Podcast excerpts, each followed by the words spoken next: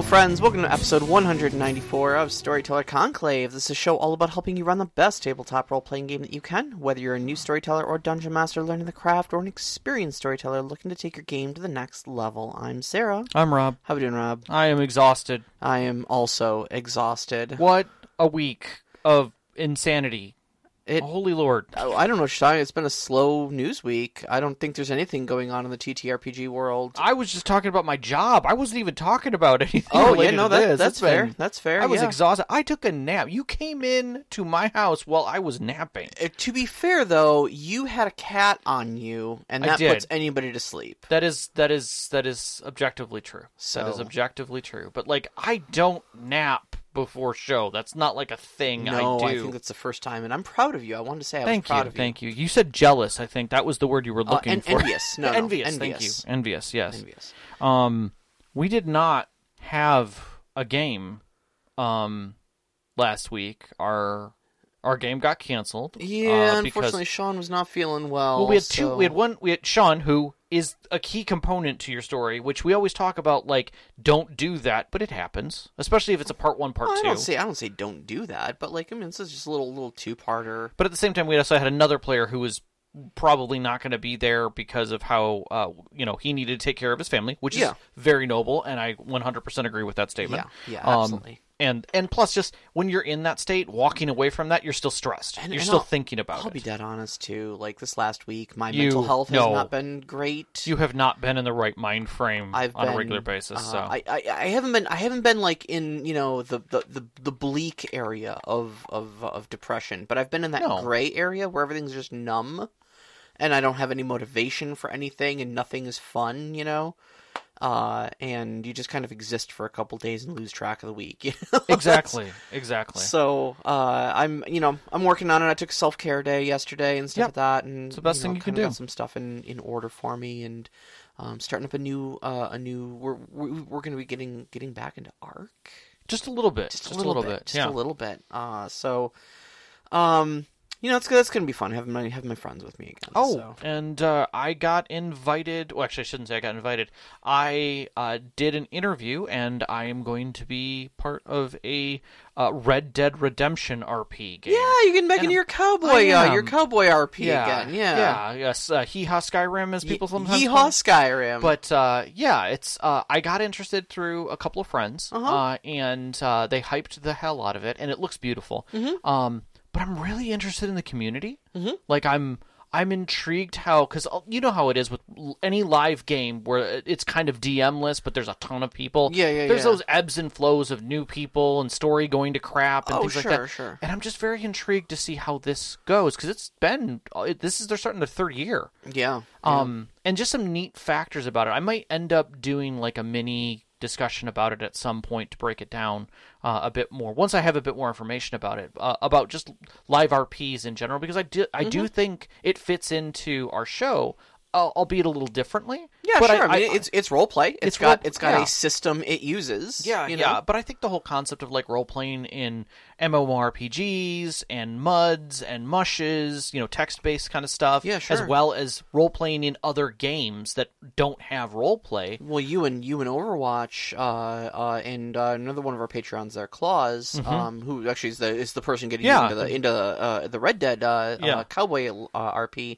uh, used to role play on uh, ARK as well. Yeah, there was a Gunsmoke was the name of it, and it was a full modded out uh, ARK server. Mm-hmm. Uh, Overwatch has also done Star Wars in, in ARK and stuff Yep, that with a uh, heavily modded I ARK. think Conan was another one that he was in. oh yeah, that was an Conan. Exiles, yeah. Um, Yeah, and then just a, a bunch of other ones that have uh, that he's done over the years that have been heavily modded. But just neat. It's neat to watch people who do this, and of course, you always see like big games also produce RP servers where they want you to RP on them as well. Like they're they're encouraging it because they know what's going to happen. They're like, just Mm-hmm. Yeah. do it here instead. Yeah. you know. And it's always interesting to see like how those communities form, how their rule sets evolve to be able to make them supportive. So I think that might be a neat show. It's funny, you can actually find like a pretty healthy uh, RP community on Elder Scrolls Online. Actually, Oh, yeah, And yeah. Given that I run an Elder Scrolls game, you would think I'm totally into that, and I Nope, just have never engaged least. with it whatsoever. Right, right. I just, for some reason, there's something about role playing inside of a video game Mm-hmm. that bothers me. I can't reconcile the video game mechanics with the role play. Like you tried running that that ARK I did. I really did. I just man, I wanted to love it so much. I wanted to love it for you. But you were invested in the game. But I was invested in the game mechanics, and I could again I couldn't reconcile. Like, wait a minute, I I can pick berries from bushes, but I have to like role play about it, like not just press E and move on, you know? Right, right. And it, that that that bothered me on a fundamental level that like made Yeah. it so that I wasn't having fun. You know? Well, and, and I think there's a certain sense of people who then, um, God, we're now getting heavily into this discussion. We probably should, but effectively, well, no, it's it's fine. Before we slog into the BS, that, I suppose that's true.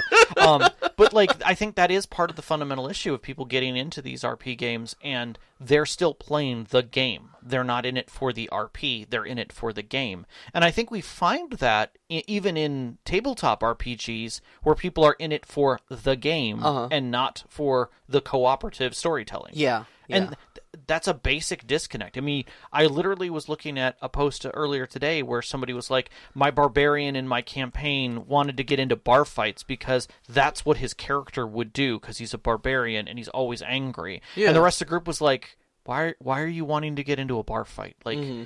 and I, and my whole response was, number one, you can always fade whenever you want to. You could just be like, you get into a bar fight, it's the next morning. Okay. You know, you can say you did that. On the other hand, you could also step into it a bit further and be like, does anybody else want to get involved with this? And when nobody else does, it's not a scene, but it doesn't mean there isn't consequences. Sure. And you could just look at the player and say, okay, you're getting into a bar fight. Um, what does this mean to your character? Mm-hmm. Like, how how how do you want this to develop? Like, do, does people start to hate you more? Is that the kind of reaction that you're looking to, to pull out of this to add to the story? Mm-hmm. Because at this point, this is not part of the plot; it's the part of the evolution of your character. Yeah, So yeah. You know, what are you looking to do that? And that's a sidebar you have with that character. You know, and they might just be, well, I just want to get in bar fights because it's fun. It's like, okay, well, that's it, it's just for you. No different than a rogue going off and stealing stuff on their own, or a, Right, or a noble going off to a party Okay. with no one else. Humor me. Roll me an athletics check. Okay, Yeah. so 17, cool. You do well. People are like, wow, you're really strong. Anyways, it's the next morning. Exactly. And, yeah. Exactly. And and how far you go into that. Um but I think that has a lot to do with people wanting to play the game and win at the game Yeah, versus yeah. role play. yeah. Um, and role play becomes secondary to that because it's it's part of their power fantasy. Mm-hmm, N- Again, nothing wrong with that, but it is understanding that you're you haven't evolved into the table. You're still playing the game by yourself. Yeah, yeah, yeah. So, you know, you, you at some point you have to uh, uh, admit to yourself, I am not playing a game with other people at a table. I am tabletopping against the game, and there are other people here too. I'm effectively playing Monopoly to win. Yeah, fair enough, fair enough. So, yeah, Capitalism, the video game. yeah. So, yeah. Um, things happened. Um, our topic this week, uh, was is open gaming license by D and D We were and one D and D. legitimately going to talk about one D and D. We really, really this were. discussion was going to take place like two months from now Yeah, like we had it on the schedule, I think, for March. for March, and it was going to be like once the dust settles and they start working Well, out some of the one D and D stuff. I didn't want to that, step into this discussion number one without the information, and two, I didn't want it to be like a hey, we're getting in on the hype, so everybody listens to our podcast. I frankly don't care about that aspect of it. I, I mean, I, I kind of do, but not not like the you know I'm doing it for the for the views or you know for the for the hits or anything, but but mostly because it, like it's relevant right now. It's on everybody's mind. It is. Should- It it would be remiss of us to talk about it two months from now once all the dust settles because people are like, "Wow, who cares? Welcome to two months ago, you know. Yeah, exactly. Like, wow, you guys are totally two months Um, It's, late. it's, it's relevant right now, and yeah, that's you know No, I get it. I get it. Uh, at the same time, every five seconds, it's it's changing like Michigan's weather. it changed literally at one p.m. today. I, I'm- I wouldn't be surprised if we looked right now and our podcast is old. Have a sip of tea. Let's get into some history so we can catch up to people who, frankly, have been ignoring it with their head in the sand. And I don't fault you for this. If you came into this even 30 seconds late and saw some things, you may have shoved your head in the sand, and rightly so. There is nothing wrong with doing that in this case. There are some things we need to catch you up on. There is too much. Let me Let sum sum up. um, so back on, I want to say it was like January sixth, um, if I'm not mistaken. Um, or I guess we can go all the way back to August. Let's start in August. So in August of 2022, um, they revealed that they were going to do one D and D. Um, and at the time, nothing was different about OGL. No one talked about it differently. No, nobody even really acknowledged that it was still out there, um, except for those people who were producing on a regular basis. In December, uh, there was confirmation that a uh, 1.1 was in development, and that got leaked on January 5th. By January 8th, third party publishers were already up in arms.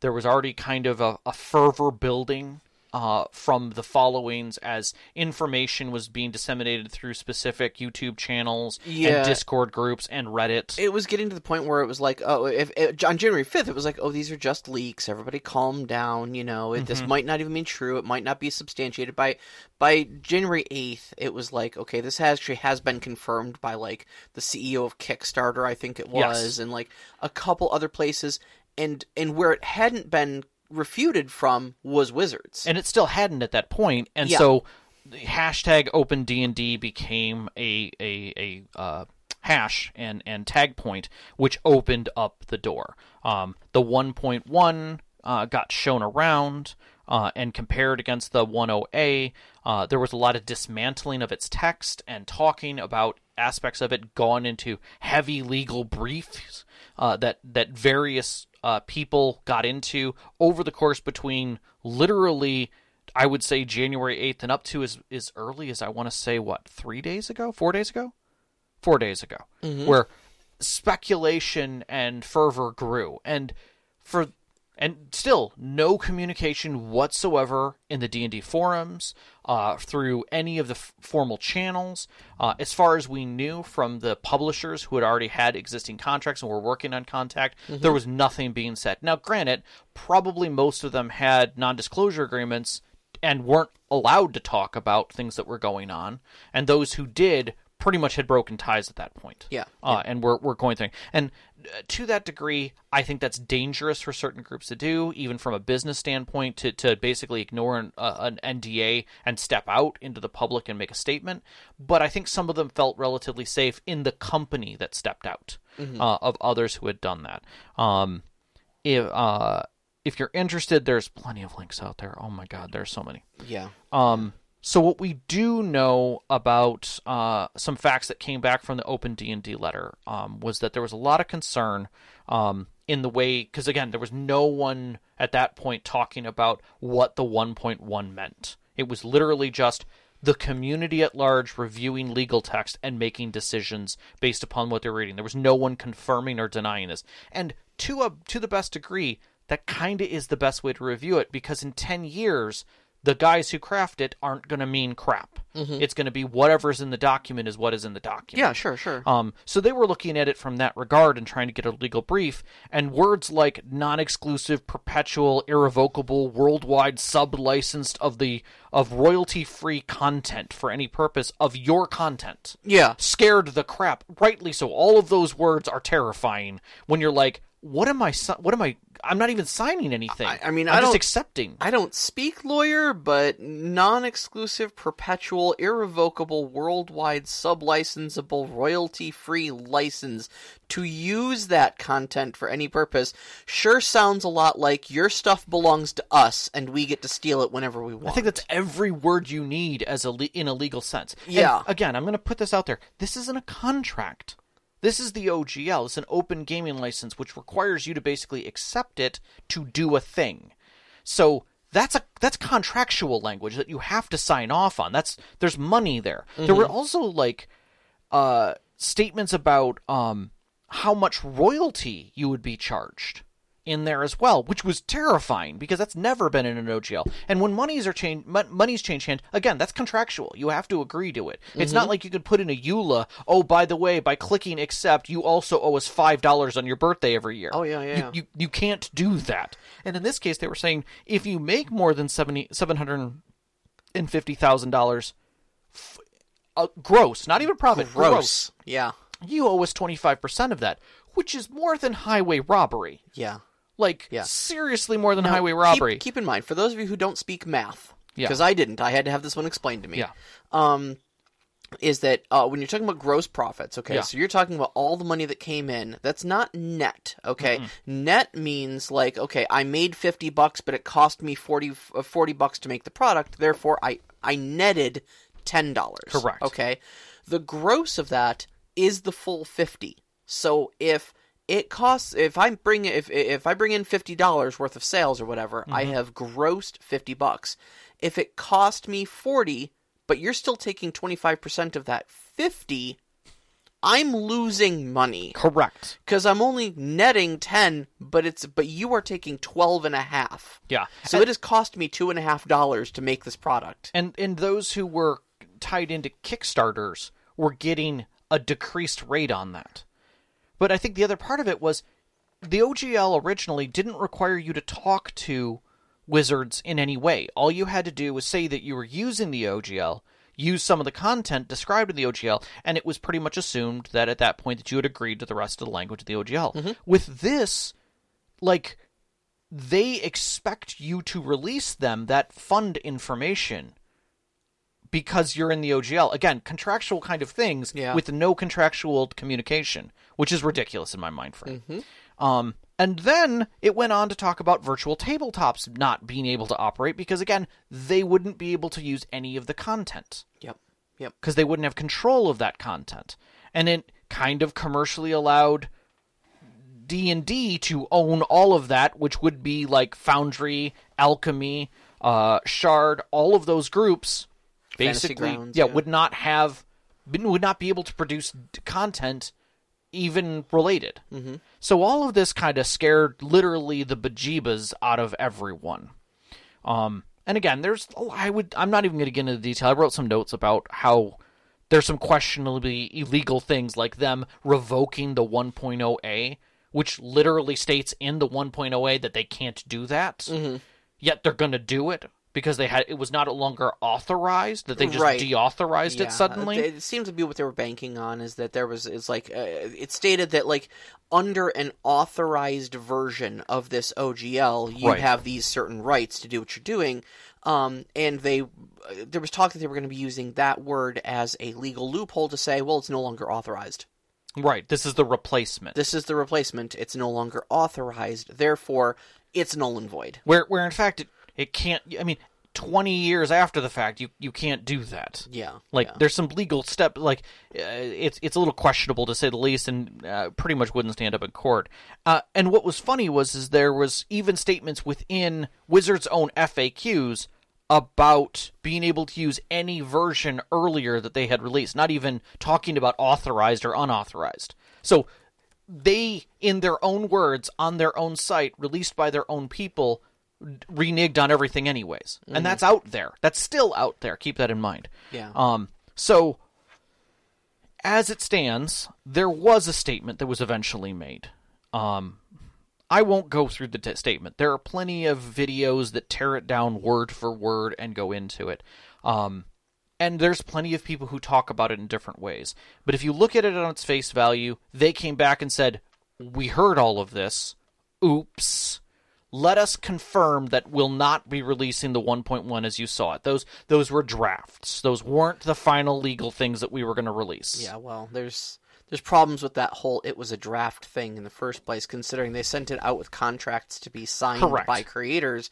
You don't do that with drafts. You do that with final copies of a contract. it's a contract, and Yeah. that's confirmed at that point. Yeah. That they're going to say that the 1.1s that they released were contracts; they weren't what was going Oh, public. we were we were just workshopping right, um and that they were looking for commentary from those specific groups. Well, if they were, why didn't they ask? Mm-hmm. That which they didn't do. and why didn't any of those groups come out and say, "Yeah, guys, this is all just uh, you Yeah. know, give us feedback thing, like Yeah. calm down." Exactly. Which never, not a single group ever said that, Yep. nor was it ever addressed that way. Um, and it, it went into some other, for lack of a better term, gaslighting of the community. Um, and just some really poor language. Um, I don't know who wrote it, but it sure as heck wasn't a legal person, and nor was it a good PR person. Um, it was a very, very mashed up non apology about what they were doing. Um, that didn't go over well. I'll tell you what didn't go over well. Like the the at, at up to a certain point in their statement, in that that first statement that they made, um, I was, uh, you know, I was I was kind of making a making a rude gesture with my hand, you Of know, course. a, a dismissive gesture, as Sure, you, if you will. sure. Um, and kind of going like, yeah, okay, it's a bunch of corporate speak of like blah blah blah. You're you're outraged and mass canceling your D and D Beyond subscriptions, so Yeah. we're trying to put out this fire now.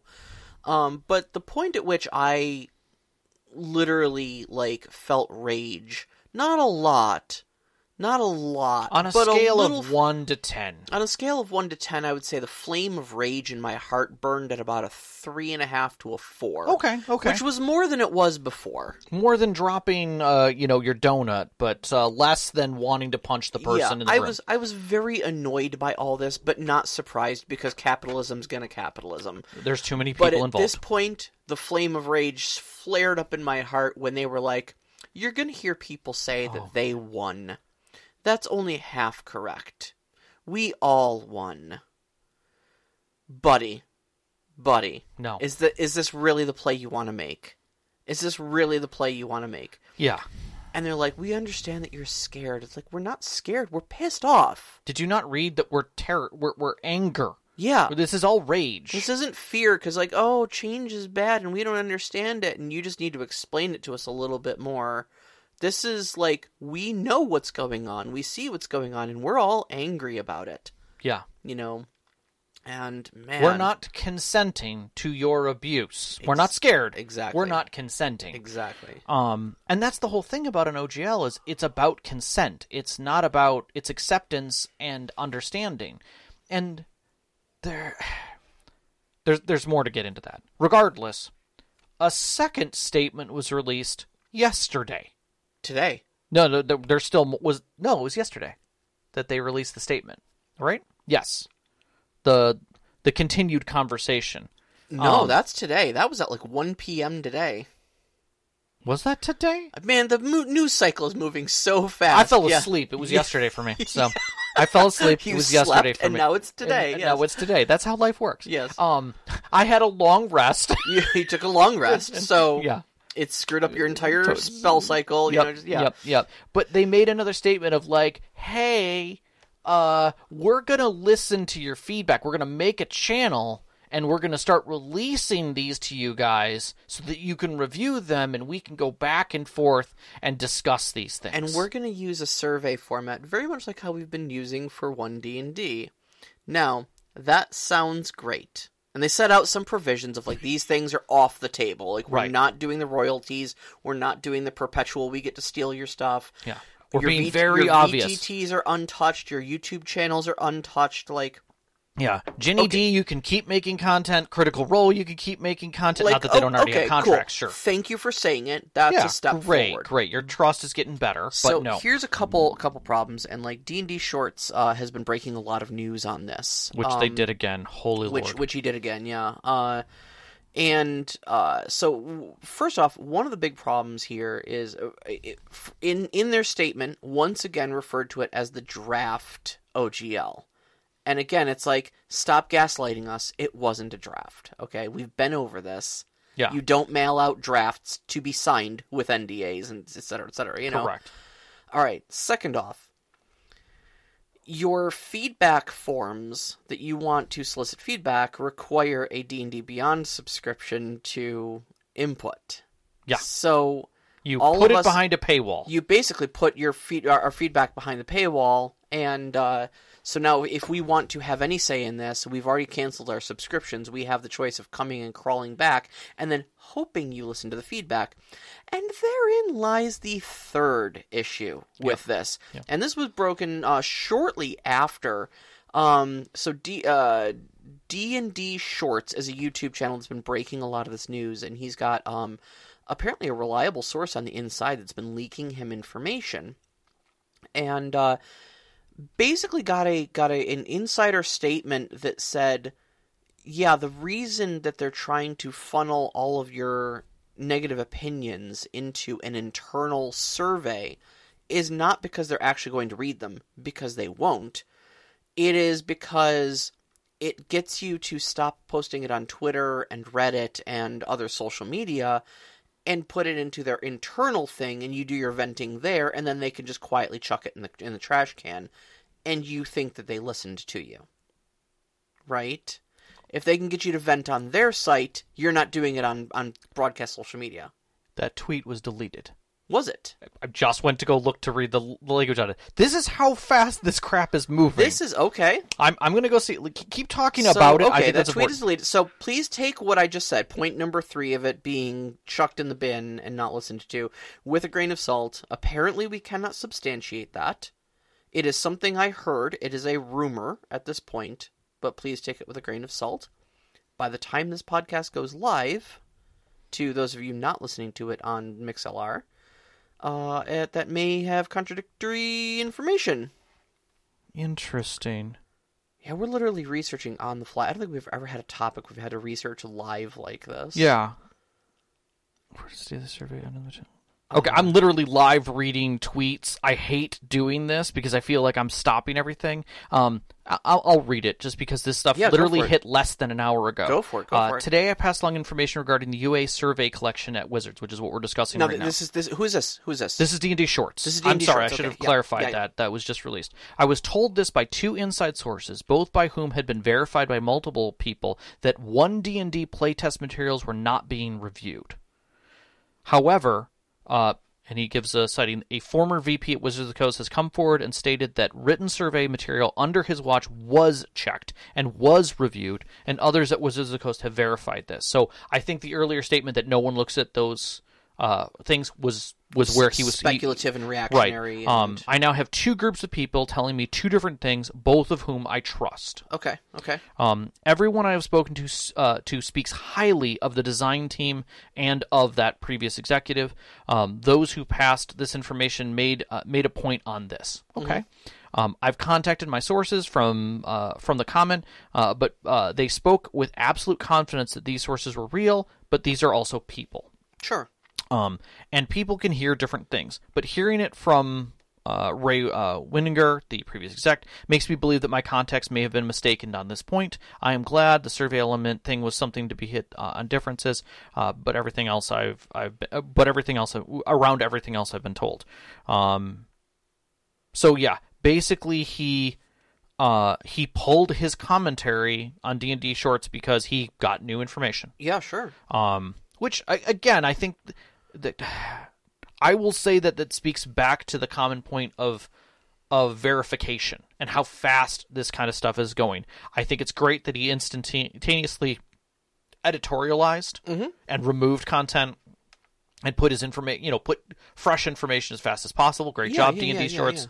We appreciate that. Um, f- way faster than I don't know a mega corporation who can't even put out a single tweet saying we'll, we'll get back to you in ten seconds. You know, give us a, Right, you know, right. Give us a give us a turn. You know, to to take a breath. Yeah, Um, yeah. But it is it is not surprising um, that this is part of it. And, and I, I guess as we get farther into this, we're we're going to start going into our own personal thoughts. Um, but that is the speed at which this story is moving. Mm-hmm. That we're getting very little information from D and D, um, Wizards, or Hasbro. All we have is the words that they said uh, as far back as August, where uh, where or back in December, where they said uh, D and D is under monetized, and then suddenly we have all of this stuff coming coming together Yeah. that is in un, not disputed. And the things that are, are are in dispute is whether or not it's a draft or not. Well, I mean, and that that's that actually. I'm glad you brought up the undermonetized thing because that's actually one of the other leaks that hit this week. Yeah. Was and I think it was again it was uh it was D and D shorts that uh, that leaked this. It may may even be the same same sources he's using on the inside there, um, talking about uh, their monetization structure that they're that they're thinking about putting in Yeah. of like thirty bucks a month for D and D Beyond access for players. Yeah. uh, and at your base uh, uh, your base tier of um, of subscription level, you can't make homebrew stuff. Yeah. Like, Like- pulling that. I mean, it's it's it's not available today. Yeah, yeah, Like, yeah, yeah. I literally, uh, I, I will flat out say it. I did unsubscribe. I, I will did. explain my reasons why I, I unsubscribed. I did too. Um, and where that came from. But the moment I unsubscribed in December, when my subscription uh, lapses, I will no longer have access to any of the homebrew items that I had created for my Mm-hmm. campaign. I better have my campaign done by December. Now, the first thing I did was print PDFs of all of my characters immediately because I didn't want to yeah. lose anything on the off chance that I don't know somebody DDoSed D and D Beyond into the ground. Right, right, right. Again, a possibility based on the rage that's out there. Please, Um, please, please don't please understand don't, that as a don't suggestion. Do that. That is not a suggestion Yeah. by any means.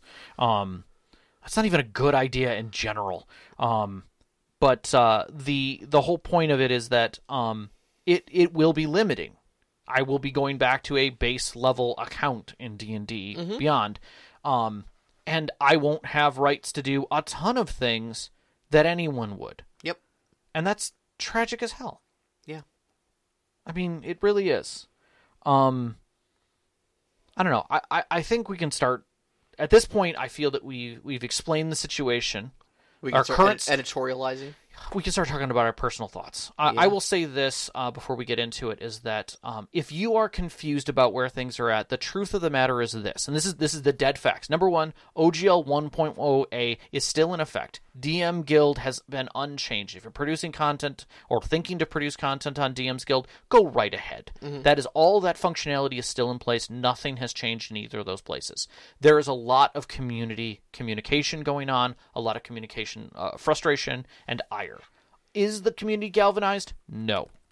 Is everyone hostile in some way? Probably. Um, and I think that's going to be the extent where we push this discussion. Yeah. Um, and I think that's going to affect D and D or one D and D without a question. Oh, sure. Um, Sure. So let's let's talk about the OGL and about that and how that's affected both of us um, on a personal level, and then I think we should go into at that point what what's going on in the community, and then we can give some final thoughts. Yeah, I, I kind of uh, so first off, I, I want to start off by kind of issuing a disclaimer because um, I emotions are running very high right now. Sure. Uh, for for a lot of people. Oh, um, yeah. I've engaged a little bit in some online discussion and like got a comment downvoted into oblivion for sharing what basically the opinion that I'm about to share tonight. And it wasn't even it wasn't even my opinion. It was I I said I thought the original poster was correct on someone who shared my opinion. you know. So let me get this right. You shared your opinion on an opinion sharing site, and someone didn't like your opinion and stated so, and then told you you shouldn't share your opinion. Yeah. Okay, I was just being clear about that. Yeah. Okay. Yeah. Okay. My opinion was wrong because I told I was telling them how to have fun. Um, But that's your opinion. But that's my opinion. Yeah. Uh, anyhow, Yeah. emotions are running really high right now, and a lot of people, a lot of people are probably going to understand some of these opinions shared. Especially, f- I can speak for myself. You can definitely speak for my yourself. my opinion on this may come across as your fun is wrong. I wish you to understand that that is. I look. You play your games, play whatever games you want, play however you have fun. I'm not telling you you can't play D and D, or in fact you shouldn't play. Like you should quit D and D over this because of the outrage or something like that. Yeah. Okay. I wish you to understand my opinion and my stance on this matter as an impassioned plea from a caring friend mm-hmm.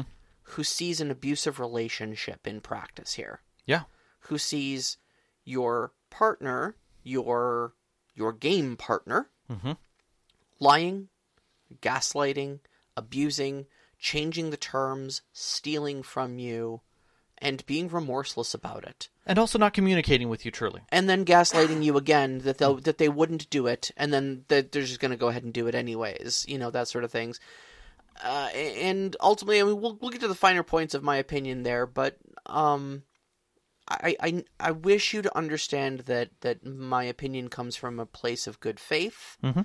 and that when I when I get to the point of saying y'all need to walk away from D and D, that it is not a D&D is a bad game and you should just be angry about it and quit having fun with the toy that you've been playing with. This is there are much better options out there that will treat you nicely and buy you nice things and tell you you're pretty and still respect you in the morning. Okay. Do it. Y'all need to quit playing D&D. um I mean, we, look, it's been no secret for long-time listeners of this podcast that I don't have the highest opinion of Dungeons and Dragons as a game system. Mhm. Um, I, I, I, you and I here on Storyteller Conclave, um, we've got kind of a brand We you do. know? We we've also spent three years studying systems. Well, sure, but even even before we walked into this, though, Yeah. we both kind of had a brand, did, okay? we did. And I mean, we've got to fall somewhere on the spectrum of of of where we enjoy tabletop RPGs. Simulationist, narrative, Exactly. tactical. exactly. And look, there are so many ways to enjoy tabletop role playing games from simulationist all the way up to completely narrative where dice barely ever hit the table or not at all. or Yeah, not at all, you know. Um, and you and I always kind of lean narrative. We do. Um, I lean a little more simulationist than you, but but barely. Yeah. Um, on the grand scheme of things. So, you know, but but we've we've tried to keep the podcast um system agnostic. We try to address um storytelling tropes, you know, from the standpoints of like world building, how to you know uh make good story beats, how to tell horror or romance or you know various things like that. Um, how to build up a big bad evil guy, uh, you know, all sorts of things that help a better story, not help a better system. Right. You follow? Correct. So, and, and I mean, the name of the podcast, Storyteller Conclave, it's not, you know, Game System Conclave. It's not OSR Conclave. Yeah. It's Storyteller Conclave. Yes. So, understand that if you're listening to this podcast, you already kind of understand that our brand of, of game system is more narrative. Mm-hmm. Y'all got to stop playing D&D. It is objectively a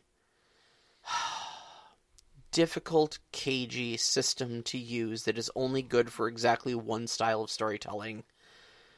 I've said that before, and I will continue to stand by that opinion. And at this point, the company is outright mistreating you, you know.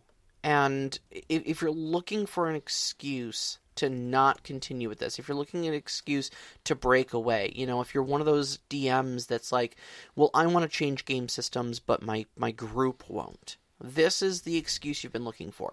This is that signal. The, the, the beacons have been lit. Gondor calls for aid hit DriveThruRPG right now. Pick up a copy of Savage Worlds. Pick up a copy of Blades in the Dark. Pick up a copy of Mothership. Mm-hmm. You know, pick up a copy of just about anything and give it a try. Take a look at what else is out there, you know. And maybe, you know, if you have gone around and played the field, if you have seen what other things are out there and you know, and, and, and D&D is your jam, that's fine. Like, again, I'm not here to tell you how to have fun. If that is your flavor, that's your flavor. I played D&D 5th edition for a long time, and I, you know, enough to form opinions about it. And I did enjoy a great amount of that time. You know, I'm not saying I never had fun with it. Mm-hmm. But at a certain point, I realized that it was not doing the things that I wanted it to do, and I was fighting it more often than it, than not. You know, You were always having to adjust. I was always having to adjust something, and it was always stressful for me until I switched. I just had enough of it, and I switched systems. You know, and I haven't had those stresses since then. Um, but I, I suppose this message goes out a little bit more to people who've only played D and D. You know, who, uh, who don't know what other options are out there. And I think, you know, once a month we try to show you a different system. We try to show you as our, our system spotlights. We try to tell you a little bit about what else is out there, what other options out there for for telling stories and having a fun time with the game. Um, so we do our own, we do our own little part there.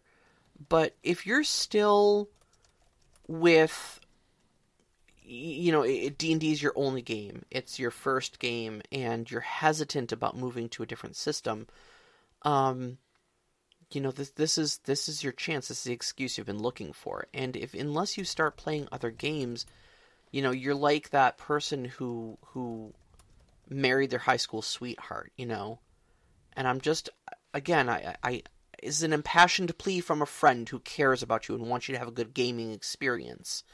I'm worried that if you stick with D&D at this point, you will get the false impression that this is how game companies treat their employees or treat their treat their players, treat their community.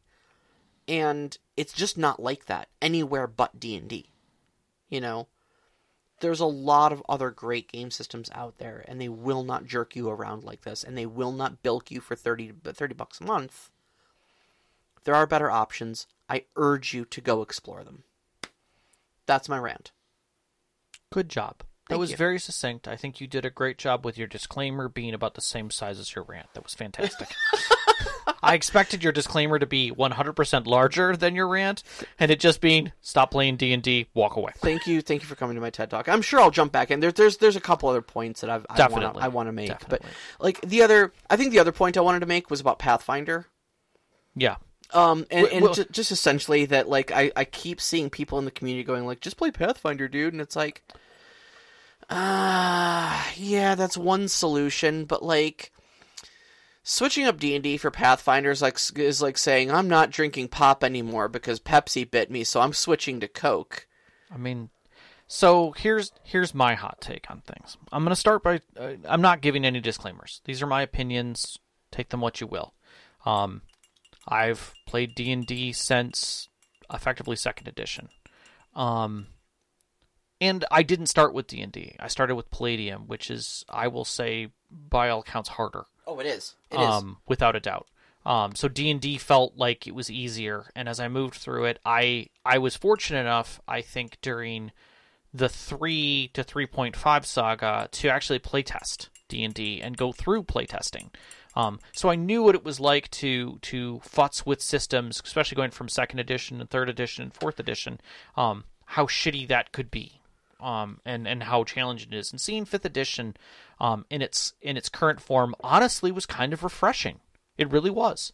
Um, I think there was a lot of us who looked at it and said, "Shit! Finally, I can start playing D and D again after this crappy four debacle that existed." Now we have something that is leaning at least in the right direction to be able to have a system. And then to have after years, and I can honestly say that years of 5th edition existing, to have this dropped in front of us at a community level where, where a large base of the community is saying, stop it, walk away.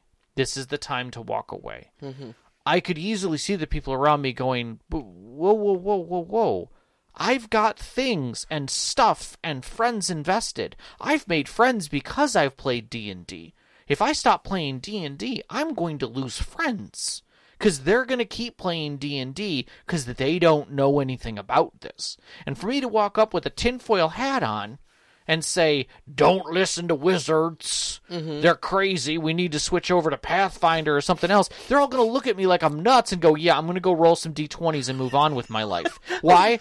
What? Just the way you said, "Don't listen to wizards." It sounded like some old crackpot, like like, that- like talking about actual wizards, not Right. not wizards. That don't listen to wizards. Cats can't be trusted. Dogs can't look up. You know,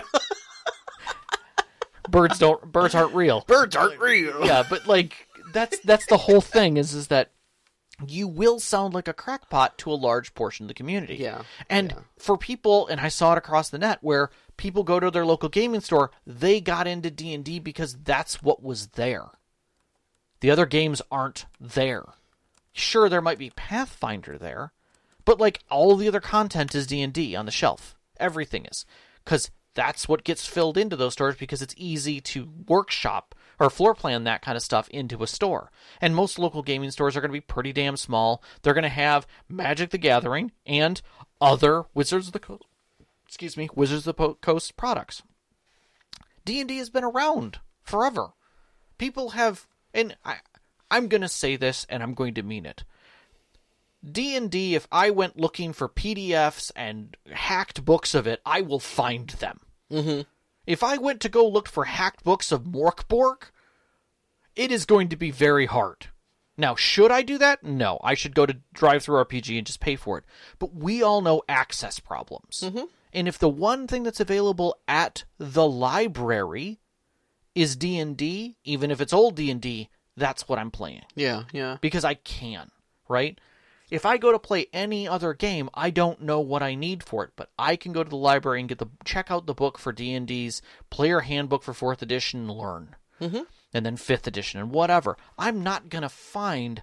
I might find Pathfinder if I'm lucky, at the right store at the right libraries. But the whole point is is accessibility. So I get where people are coming from from that, and I get that sense of fear about change, the Yeah, hemming and yeah. the hawing of I can adapt for this because there is nothing better for me. This is going to be a painful change. This is going to be a hard change. This is this is no, and I'll I'll, I'll bring it back to your your abusive relationship. Mm-hmm. If I'm not working and my partner is caring for me as far as food, shelter, maybe health insurance, Mm-hmm. I'm gonna have to find all of those things on my own. Yeah. Yeah. I may also lose all my friends because he's the one who knows everybody. Yeah. He's the one who's social. Mm-hmm. Now I have to step away from all of that to start over again? And you're asking that of a, I'm going to say it, unquestionably, uh, objectively non outgoing group, Yeah. Well. especially D&D players. And that right there is terrifying to ask. So I totally get the resistance. Oh yeah. Yeah. One yeah, hundred yeah. percent. I feel for everyone out there. What I am going to add to this is this: D and D is looking for money. There is the only way that a corporation looks at this is by money. Yep. Tracing back the line, you can pretty much easily see that Hasbro executives were ignoring the bottom line of Wizards of the Coast until it was made obvious to them by their shareholders asking the question, why isn't Wizards of the Coast and uh, particular Magic the Gathering showing up as our bottom line. How are they even performing as far as Hasbro is concerned? And when those words got uttered and they said, eh, I mean, they're making money, how much of that chunk of money that's other are they? And they went 85 to 90% of that. And they're like, whoa, whoa, whoa, whoa, whoa. So more than a quarter of the bottom line of Hasbro is being made up by this little company that you haven't talked about? Yeah. Okay, that sounds ridiculously under monetized. Let's go show that on the sheet more. Mm-hmm. Let's talk about what you're doing with that group. Because if that's making money, let's push it. And then suddenly we have all this stuff happening for Magic the Gathering. Suddenly they're buying D&D Beyond for hundreds of millions. They bought D and D Beyond for more than they spent on Wizards of the Coast. TSR, were- yeah. Or yeah. Sorry, when when they spent when they bought TSR. Yes. Correct. So the whole concept that they're spending this, and then they're dropping stuff on new movies. We all know where the D and D movies went back in the day, and trying that crap again. They're spending oodles of money of marketing on all of these different areas, all these other focus points to monetize them. And then we hear about one D&D, the one sole location that you can come to get all of your content. Their game store effectively online. And the idea that pushing digital content will give them a move away from books which are expensive and more content. Why do you think every D&D Beyond subscriber is constantly getting more and more digital dice? Because they want you to stay there playing online in their store. They're they're going to give you hats and other things for free, which is easy for them to do. They could push that content every day of the week, right? But it's to keep you there so that you have to stay online to get your content. I know more than enough people who've paid into D&D Beyond subscriptions and don't have the physical books. All they have is what's online. Now D&D Beyond will tell you that you can, you know, load it on your tablet on your phone and download those books to your phone and now you can you can look up whatever you need to reference wise. But you tell me anyone who has a phone or tablet big enough that they can actually read in front of a group of people and use as a reference to fill out character sheets, were they offline? Mm-hmm. Nobody. Also, the thing they don't tell you about is you have to log into your D&D application. Mm-hmm. So kind of makes offline usage a little useless. Yep. Um, regardless, that still puts it to a one-click shop, which any auto audiophile worth their nut will tell you that is that is the bane and death of your whole archive. You can't trust someone else with your digital content if you plan on having any kind of ownership. Mm-hmm. And so that right there, when they start stepping down this path of total ownership, tells me that they're going to take that route. And now I I am at risk of having my games be literally at the whim of whether or not D&D Beyond and D&D decides to be up or whatever level I pay at. Right. Right. So I pulled my subscription to basically remind them that number one, you're already charging me a lot to have me and my friends play. I'm willing to take that burden so that some of my friends can play and enjoy the content and books that I have available to them. Mm-hmm. Now you're saying that won't be available to them. They will have to pay too. Yeah. That is unacceptable. That is where I'm drawing the line. If I am willing to build a dungeon for my players, do not make me charge them to look at my dungeon that I have paid for. Yeah. It's that simple. That is where I draw the line. Like for me, like we, you and I especially, I mean, we grew up on you know playing pen and paper RPGs. That's what they used to call them. Like to, we didn't use even use the term tabletop. Nope. We we called them pen and paper RPGs. Yep. You know, and because that's how we played them. Yeah. You could. My, I would, we wouldn't, uh, you know, uh, we, we've, we've talked back, back in the olden Back days, back in the olden days, um, we had, uh, you know, you'd have to go to like the library and like 10 cents a copy in their copy machine, like literally had a coin slot on it, you know? Um, and when you couldn't get that done, you would just write up a character sheet on a steno pad, Mm-hmm. you know? I mean, I remember doing that for my Palladium characters. Yeah. Um, and I mean, damn it, if you're gonna, sh- you know, d- try to take everything online and try to take control of our game like this, and then charge us to use it, like, Mm-hmm.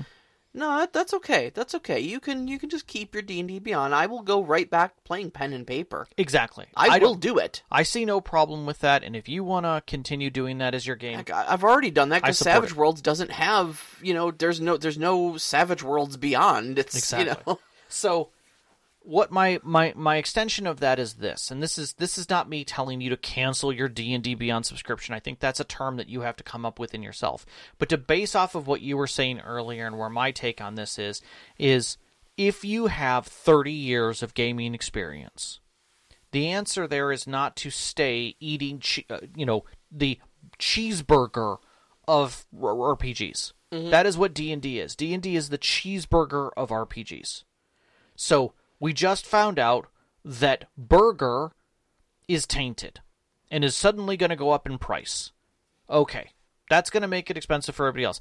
Maybe after eating 30 years worth of cheeseburgers, all we're saying is go try a different restaurant. Have some Thai. Maybe get some noodles and company. have you tried shawarma? Have you been to shawarma? It's Yeah. really amazing. Take a drive, try something new.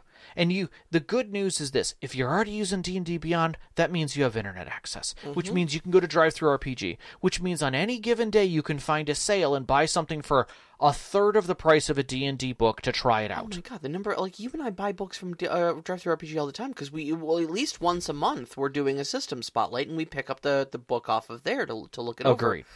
And like the number of books that we've gotten for like less than ten bucks, Yeah. Like seven dollars and fifty cents for this full color PDF. Yep. You know, like Yeah. And um that's indexed and, And all I'm saying to that, in in agreement with you, is that there are other things that you can still use the same tool sets, the same knowledge that you have from playing D and D and go play. I honestly don't care if you go to Pathfinder. Give it a shot. It's something different. But at the same time, try something lighter than D and D. yeah, Try something heavier than D and D. Try try the One Ring. It's great. it's um, it's It's really, really It's cool. amazing. If you were willing to go from 3.5 to 5 or 4.5 to 5, then you are fine moving systems. If you've done this for 30 years, like some of these people are like, I've been playing games for the last 20 years and I've, I've I'm not gonna change I've played systems." everything from se- second edition. You've played from second edition. Boom, right there. which means yeah. you've actually played four different games. And probably They all hated had- at least they all one had of them. the same label on them, but I guarantee you changed uh, you changed up game mechanics. So don't constantly. don't give me this shit Yeah. that you didn't change game mechanics and that your friends don't know how to change game mechanics. You're a bunch of freaking liars. Yeah. And for those of you who just started in D and D, guess what? You just started playing Monopoly, and Parcheesi is right there. Yeah, you learned that one just fine. I guarantee, like most game systems are actually easier to understand than D and D. and, and, don't give me and, and the other part of this, and this is my old man kicking in now, and I'm going to start. This is where I start twitching. Is you play online games, hmm which have different mechanics for every damn one of those. Do not tell me your friends won't switch games. I assure you, not everyone is still playing Halo CE. Yep. Nobody's playing. Well, I shouldn't say no one's playing Halo CE, but that is not a thing. No one is still playing. What was the predecessor to Animal Crossing? There's a whole series. Was, was there a predecessor? Not I mean, well. I mean, Animal spiritual Crossing, spiritual pro- predecessors to Animal Crossing was like, you know, we have everything else. Harvest Moon, Harvest Moon. still- yeah, Nobody plays Harvest Moon. They Yeah, play the it's new called thing. Stardew Valley They- now. yes, they play Stardew Valley now. Yeah. That is not the same game. It does not have the same mechanics. It doesn't even have the same buttons. The the the RNG is completely different. You switch all the time. Don't do not give me this crap. You switched from Instagram didn't exist the entire time. Come on now. Don't even give me this. You're all flexible. Your minds are completely flexible. Yeah. Move on. Yep. Yep. You're That's my old man kicking in. so if you're going to argue with me about, oh, aren't you hard. No, you guys change all the time. Yeah. Suck it up, Buttercup. Put in a little bit of effort and change. But realistically, do it for you. That's the thing. It's like we're it's Yeah. none of this affects us. Like that's fine. Whatsoever. Play play D and D if you want to. Like we're we're all However sitting here we're all sitting here saying quit do quit D and D. But No, hon- don't. honestly, like it Don't. doesn't it doesn't matter. Like it really doesn't matter if D and D is is your flavor. Please understand this is just an impassioned plea from two old grognards who who, Yeah. who love every member of our community and wants you to be the best storyteller you can and have the best gaming experience you can. And our experiences tell us that shopping around and understanding different game systems and and seeing what other game systems have to offer makes you a better gamer, makes you a better storyteller and shows you what options are out there. And I mean, take me as a success story. You know, mm-hmm. I had a D&D 5th edition game and I was I thought I loved it. And then I read Savage Worlds and was like, "Oh, this does everything I'm trying to do better and easier Yep. with far less stress." Mm-hmm. And there were some growing pains. There were some scary moments when I first switched over. Heck, I'm still having some growing pains with it when I'm trying to get myself out of my D and D mentality and into running Savage Worlds like Yeah. it should, like it's intended to be run. You know, but like. I feel like my game is better for it, and I feel like every player at my table is happier with Savage Worlds. you always learn by change. Yeah. The only. I'm going to say it. Say D- it, Rob. D&D and any good role-playing... let- let- I'll focus on D&D. Yeah. D&D is about the challenge. If there was no challenge, the game would suck. If you never had a challenge, if you never had a point where you were uh, you, you didn't you didn't have to roll dice because there's no CR rating. You're just better than it and you bowl through it. It's not fun. You're not playing heroes, you're playing gods and nothing matters. Yeah. So sometimes you need to have a rock in your shoe. Sometimes you need to have a stuck door to make you take a little different path. And that will always, always, always teach you something. It may be uncomfortable. It may be frustrating. It for it, it may be painful. But at the end of the journey, when you return back to what you were actually doing, maybe not even the tool you were using or anything like that, you will have learned something. When your hammer breaks and you end up having to finish off, you know, or, or better yet, when the screw gun that you're using dies battery wise just as you're trying to put a screw in and you end up grabbing a screwdriver and using it, it is painful mm-hmm. to try and get that screw finally put in there. You know, because you're trying to get your IKEA stuff together and you sweat and your arm hurts and you recognize one thing. One, I will never screw something upside down on my back ever again. Because that was the dumbest thing I've done. And the next time you go to do it, you're like, I'm not doing that. That hurt my hand for three days. I am not doing that. Oh, jeez. Two, I'm old and I shouldn't be putting IKEA furniture together. and three, I'll charge my damn batteries. But it's a learned experience because I did something different. I tried it differently. So that's all I'm saying to this. Get a little uncomfortable. You'll be amazed what it does for you and how much it can expand your horizon. Yeah. Yeah. I've, I've got nothing else. Do you do you want to? I, I I know we, we've got like, We've got questions. we rambled a bunch of other stuff on here, but I feel like we kind of made our point. No, I, I think we, I literally, we have a whole page. We have a full page of crap on here about the, about community and what's going on. Yeah. And for lack of a better term, like we could, we could, we could review what's going on in the community and wax poetically about what we believe is happening. But the truth is, the loud people are loud. The scared people are scared. I'm not saying they're scared at D&D. I'm not using that one. I am going to say that they're scared of change Just gonna change. Yeah. you know, and that there are people saying, just shut up and let me play my game. Mm-hmm. I don't want to know, la la la, fingers in the ear, just let me roll dice because I don't use D&D Beyond. I use paper. I don't care. Sure, that's great. But that's all just us guessing. I don't want to drive the fervor of the community. That is Yeah, not yeah. where I'm going where I wanted this discussion to go. I'm I am honestly excited at a very low level to see what one D&D becomes after all of this. Because it's going to be different. Yeah, that's that's actually something we, we didn't we didn't even mention is like on the non D and D front. There's a bunch of other OGLs. There's Uh, OGLs, there's open systems that are going to come out of this. Yeah, uh, the biggest the biggest thing I think I'm excited about is the uh, uh, Paizo spearheading what they're calling the ORC. Sure. Um, I, I forget what that's called. Uh, what what what what that stands for. Um, but uh, the ORC, the ORC, is um, it's an open. It's it's a system agnostic open gaming license that they are spearheading. Uh, in fact, they, they said they don't they don't even own it. It actually currently belongs to their uh, to their law firm. Correct. At the Um, moment it does. Yeah. Uh, at at the moment, and they're so like we, we realize we own that. you know, we, we own that law firm. You know, or at Well, least, uh, they're a client of them. they're a client of but they're making it very clear that the lawyers that are working on it are also lawyers they do not pay. right, right. So in Um, that sense, it is not 100% in their control. But other companies like Chaosium and Green Ronin and Kobold Press have already signed Yeah. on with it and stuff like that. Which I think is Um, great. And uh, what they're going to be doing is essentially uh, once they finalize this, and they will be bouncing it off actually with legitimate feedback. Sure. Um, and once they've got it refined, they're going to the the law firm is going to pass it off to a nonprofit to keep it safe, very much like the Linux Foundation. Yep. So basically, they're writing this OGL and then chucking it out the window, so not even they have their hands on it. All right. There, there are no. There's nobody's hands in the till. Everything's transparent from that point out. Yeah, exactly. So nobody can ever bend it to, for their own Yep. gains. And those who have open core licensing, who are signed up for this, basically will have that same set where it's like, here's my core. Mm-hmm. Is if you publish this core, enjoy yourself. Remember that at any time we can all basically say you're not allowed to have it anymore because you're doing terrible things with it. yeah, yeah. You know, but we're agreeing to that. We're all agreeing to that. What's funny is I started seeing people, and it made me kind of happy in this sense, say, "Well, well, why didn't like Powered by the Apocalypse do that?" Do you understand that that's kind of what they've always had?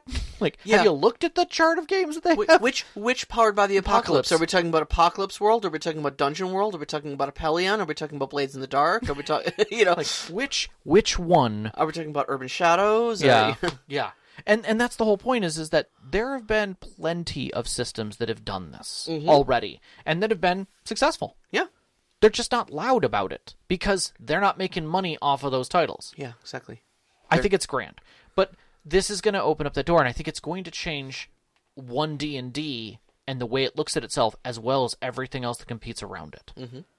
And that's wonderful. That's good. Yeah, I think in the end, this this o- this first quarter of 2023 is going to be a shakeup that will start a ripple effect of events um, that hopefully will open a lot of doors for a lot of other companies and bring people into seeing other games. Because even if 10% of the D&D community leave and go to play something else, that 10% will run games. And that makes me happy to know that more people are running games, not less. yeah, And those games are different. yeah, absolutely. That's great.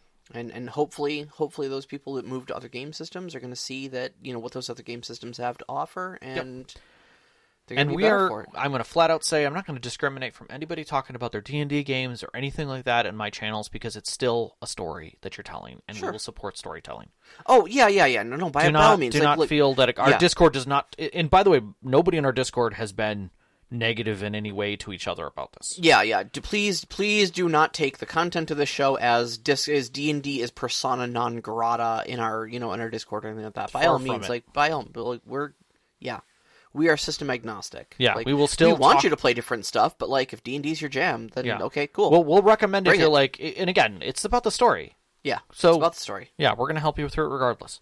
All right. Uh, we do have some questions. We actually had some in the live chat as well that I want to bounce back to, but let's start with the ones that we that we got beforehand bef- while this was evolving, Right. which is great. So, uh, Nevamas, in fact, we were just talking about this. Yeah. What are what alternative exists uh, other than the Wizards of the Coast OGL? So we talked about the ORC coming Which out, just hit. spearheaded by Paizo, but also, like I said, signed on by Chaosium, Yeah. Green Ronin, Kobold Press, and one or two others. And I, Yeah. I'm uh, uh, at least at the time that I saw it, I don't remember what they're off the top of my head. I did see that Free League yes. is doing their own. Yep. And there's actually a prior art um, that came that was a, around at the same time as the OGL that some old systems still use. So there okay, is a okay, yep. there is an OGL that is more public mm-hmm. that's out there as well um, that people could still use. Still 100% accept. Um, what's the difference between D&D 1 and D&D 5th edition? So D&D 1 it, uh, if we talk about it on a mechanics level, we don't know a lot about it. We know that some of the um, the basic uh, structures of D and D one have been posted uh, within um, uh, Unearthed Arcana.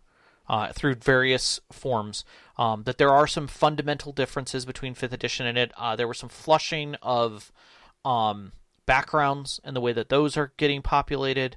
Uh, they changed up some of the classes, or not classes, um, uh, races because they now have made them um, Species. species, uh, and changed Which is better. which uh, arguably better. better. And they they kind of streamlined it even more. Like when they streamlined elves into elves, Mm-hmm. you can be any of these things with, but choose your points where you want them, kind of a thing. Yeah, uh, they did the same thing with um, There's far more em- emphasis on backgrounds in character creation now because Yeah. your how you were brought up um, and what like what professions and stuff that you have in your background are far more influential into how your character turned out than what your species or ancestry is. it it feels like it's a stretch toward um stars without number where you build oh, was it Star Wars that number or was it or I'm trying to remember the system uh, where you build your backgrounds until you don't die and or stop Traveler. traveler travel thank you thank you thank you Yeah. uh, brain is bad about this today um but yeah it, it feels Oh, you were you were at least in space. I was in space. It was a space one. You're good. Um,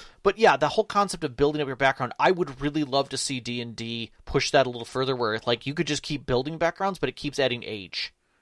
Yeah, and that affects other things. I think that would be fun too. yeah, that would be great. Um, or even just an, a, an additional like uh, rule set for that. Mm-hmm. You know, the the grizzled old fighter can be a thing. Yeah, you you take two. You have to remove two points worth of attributes, but you have like four backgrounds now. Well, yeah, you, you took you took that as a hindrance actually I did. in uh, uh in in my Savage Worlds game. You took the elderly one. Yep. it, it gives you like what six extra skill points, but you but it it, it reduces your speed Yes. uh by one inch and Some- uh, your strength. I Strength think is reduced. is Yep. also reduced to die type. Yeah. Yep. But I and, and I think that's just a fun mechanic, but it also allows you to really build who the character is. Yeah.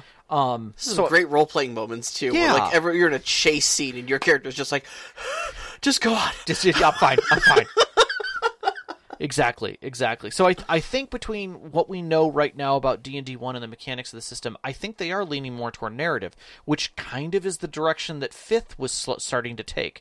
Um, uh, arguably, you know, other systems have handled that better in a lot of ways, but I think they're learning to see what characters are what what players are making out of characters and trying to make that work and how much of that is leaning into story and how much that is leaning into advancement. I would be I would not be surprised if D&D altered advancement as well in D&D 1. Um, I, I, I wouldn't go as far as saying I think that's going to happen. I think it, it, intrinsically there's still going to be a class based, level based system, and I don't think a lot about their advancements going to change. Okay. Um, That's I- just me. I, I- I, I'm I I'm not going to put money on it, but I would say I wouldn't be surprised. yeah, and I, I don't know that I would go as far as saying they're moving towards a more narrative uh, uh, system because I, I still don't think that's true either. Well, I think know? narrative inclusive It's, is it's what I'm saying. The three pillars of D and D is combat, exploration, and social. Um, but but combat, you Yeah. know, the three pillars. You know, Yeah, yeah. Um, I mean, we still know that in fifth edition, you can't make health potions. Really, how do you make health potions? look it up. Wrong. You- Whatever you thought, you're wrong. You're That's, wrong. That is legitimately not how the mechanics work for it. For a system that literally relies on hit points as its primary tool. It's d- damn near impossible to gain proficiency in an herbalism kit because Yes. they're not classified as artisan tools. Correct. Uh, um. All right, and then we have uh, what are the links between D and D one and the OGL?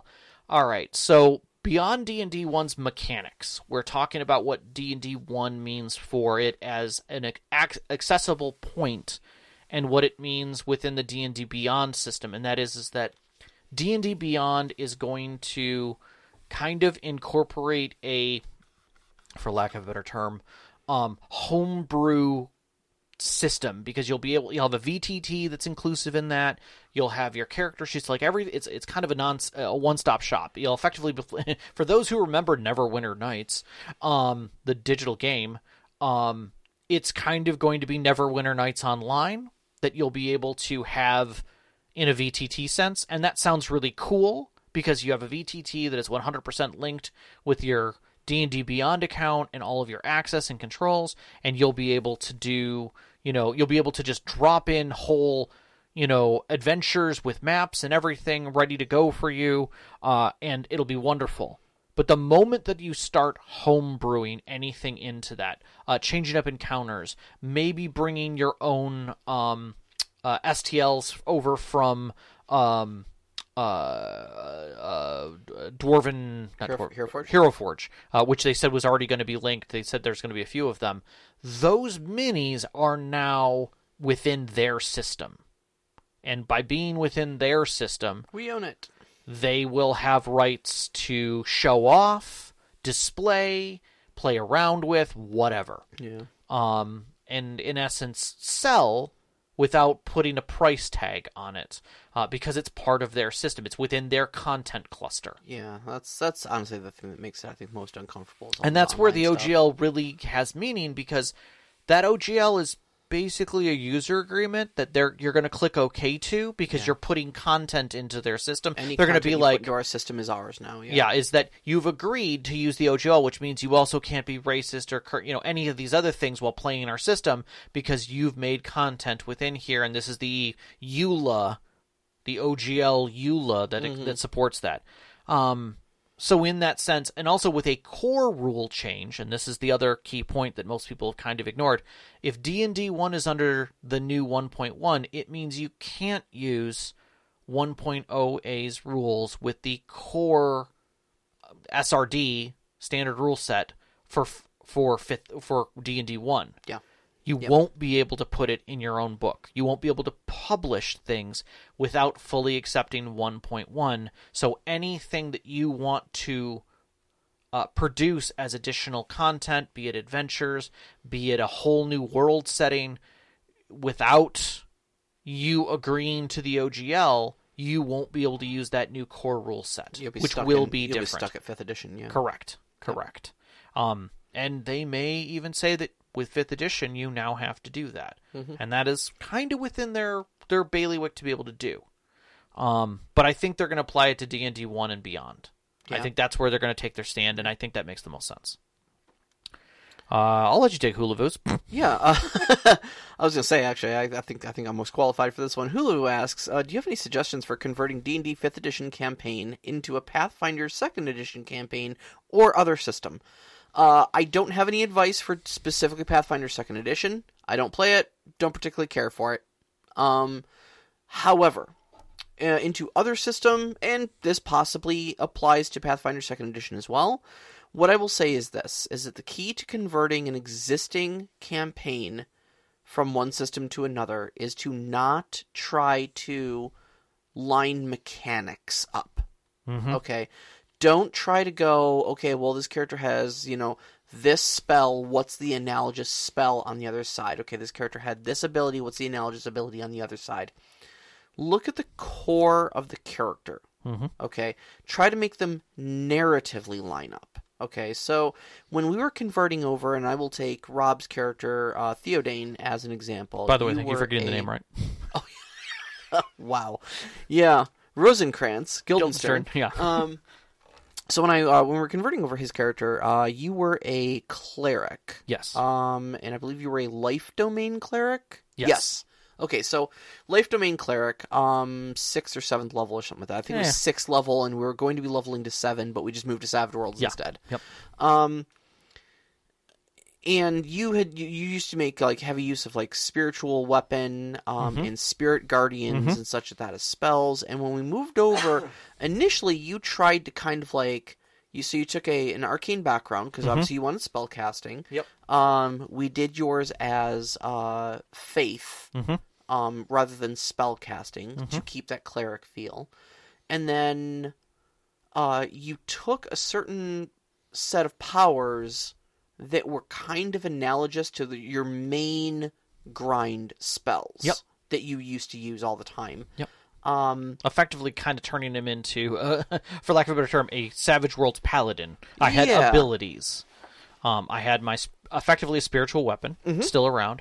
I had I tried a spell that effectively did uh, an effect damage around me. yeah, it was like an immolate spell. Like it, created a damage field on your body, so anybody adjacent to you would Correct. damage. Uh, and and tried to continue with that with Spirit Guardians, uh, which didn't effectively work the same way because again, my mind was still wrapped around D and D. Um, and uh, healing, which was a thing. Yeah, yeah, yeah, Um, yeah. And I think overall, the and this is coming back to the way you were saying it was is that it was always better to go for what does your character feel like when they play? Mm-hmm. Like, give me a description, not a mechanic. Yes. And I think that worked out way better. And it also allowed me to then shift my mind frame about what my character did. Yeah. And and I think that was the important part. And like I also want to like use uh Rhaegar as the other example. Perfect example. Um it, because so like when we were running 5th edition D&D, one of the problems we were having is that um some of our characters felt pigeonholed by the system because it is class based. Um, and because you need certain stats in certain places to make that class work and actually function at its job, you know, you end up with the big dumb fighter just simply by the virtue of the fact that you need your high stats in strength, dex, and con to function as a fighter in, in fifth edition. Mm-hmm. And so you almost can't, unless you're rolling stats and you roll four good stats, you can't have a smart and or charismatic fighter. You run into the compl- complication then that also that like intimidation is now a charisma check. So you're telling me the full plate fighter wielding a gigantic, you know, glass longsword, uh, or a great sword that stands six foot two, uh, is not intimidating as the bard is, simply by virtue of the fact that he had to dump charisma as a stat. You know, um, so when f- when moving systems, it's your opportunity to kind of free yourself of a lot of those confines that the old system put on you. Yep. Okay, so when moving to Savage Worlds, we had the ability then for he was like, I want to take the fame edge. It simply wasn't available to me before, mm-hmm. but his background was like folk hero or something, you know, and so he kind of wanted to play up that like, no, people know me. I'm I'm uh, I'm a I'm a grassroots hero, and actually turned himself into a formidable, like charismatic person. Yep. Who can do quite a bit of talking as long as he's talking to blue collar people. Yeah. You know. Yeah. Um, and then and he acts as a really great counterpoint to Thalion, who is our noble, High class. who yeah. who rubs elbows with high class people, but not but not working class people. Yep. You know. Yep. And the two play off of each other very brilliantly and such like that. And you have these opportunities in breaking out simply because you're looking at the concept, not the actual character's attributes. Yep. Um, I, I, I can't say it any more than that. I think you, I, I agree, and I, I think that is true for any system, mm-hmm. um, especially ones that are are theme agnostic. Yeah. Now, to that point, I'm going to step to another question, um, which kind of went, which in our live discussion went between uh, Overwatch and Hulavu, uh, and that was um, uh, Overwatch had asked the question, "Can I keep playing D and D and just support them, uh, or never support them or their money, um, or, or give them money?" And the answer is yes. You can continue playing D and D, and loving D and D. That is up to you to do. Um, Hulavu was saying that uh, many of the players want to move away from Wizard of the Coast products like D and D Beyond, but they don't want to learn a new system. I'm going to challenge you, Hulavu, on this one because one of the things um, that is intimidating about moving to a new system is making sure that you have investment. And I dare question to ask this is that if you put to your friends or your group, "Hey, I know we've had this huge debacle with uh, with D and D, and you guys kind of want to move away from that. You guys know Lord of the Rings, right? We've seen the movies. Some of you have read the books. Can we try the One Ring? You're already pulling the investment of things that they already have attachments to. They have visualizations. They can go see the movies. They can read the books. They can sure. go right into it. Sure. Same thing with Cyberpunk. Cyberpunk uh, has a video game associated with it. Weaponize the hype train. I have never Correct. wanted to play Legend of the Five Rings more than after after I uh, after I platinumed Ghost of Tsushima on the PlayStation. Exactly. So so you if you're looking to help your group move out of one system to another, number 1, if they're already interested in moving, you're halfway there. If they're only scared about learning a new system, the easiest way to get over fears is with excitement. Mm-hmm. Show them something that they're already interested in and or you are interested in, which always helps. Again, being interested is one thing, but having a follower is another Yeah. that first follower will First draw other people with you. Yep. So um come back to that. Find find the other person in your group that you can sell to, uh, and suddenly you will have people like, you know what, I really wasn't that interested, but you you know what, I, I think I could play a halfling. I, I think I could run around in bare feet and and, and throw rocks at things and see what I can do, you know, sneak a little bit more, you know. Um and be a real burglar. You Yeah, know, right on, right you know, sign up with them dwarves, um, and and try that, try that angle. I I challenge people to do that, uh, especially this year. I mean, maybe that's a good thing to put forward this year after all of this stuff that's been going on and all of the feelings that's hit the table since this first quarter. Maybe that's the key this year. Play a different game. Run a different game Yeah. even if Yeah. it's just a couple sessions. Try it. You may be surprised how much either A, your group likes it, or how much they hate it and why they hate it, and then maybe Use that information Shin- to find a new game that they may that Right. they may like. and move through. Try. Mm-hmm. Because there's so many out there, and DriveThruRPG is just inundated with so many great ideas out there. And there are so many indie games and small package games that are single sheet. Go play a single sheet game. Just fit it in. Mm-hmm. just to show your players that they can do it and that maybe narrative is better for them. Or go freaking grab, you know, Mörk Borg and play something hardcore. Yeah. You know? Just put the Doom soundtrack on and Exactly. And just drive into it and, and see how people are like, oh god, I have I've killed three characters in one session. Hey, when the Doom music kicks in, man, you That's know. right, things happen. but give it a shot. Just just give it a try. I think you might be surprised with how much change you can do and how much that can teach you. And that's my soapbox. Okay.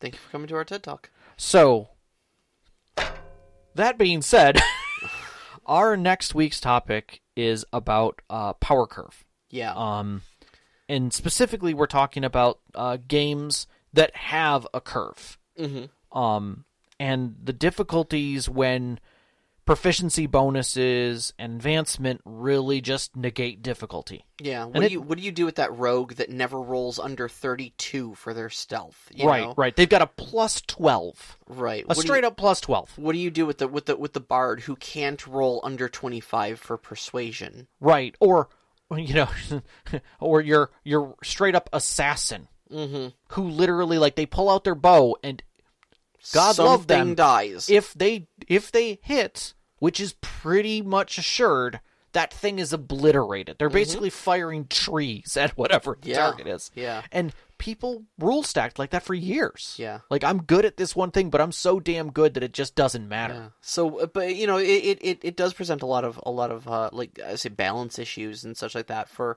and, and complications of like how do you adjudicate that sort of thing? How do you how do you present challenges to these characters uh, in in a meaningful way? And, And how, and I'm going to put this right out because it just came up in our live chat, how not to nerf them. Yep. How not Take to nerf that them. nerf bat and throw it. Stop using your nerf bat. Stop nerfing your players when they're having fun. We will get to all of that next week. But in the meantime, In the meantime, in the meantime, you can find us. You can find us on Twitter at ST underscore conclave. You can find us on Instagram at ST underscore conclave. Listen to us live every Wednesday night at 7 p.m. Eastern Time on mixlr.com slash storyteller dash conclave.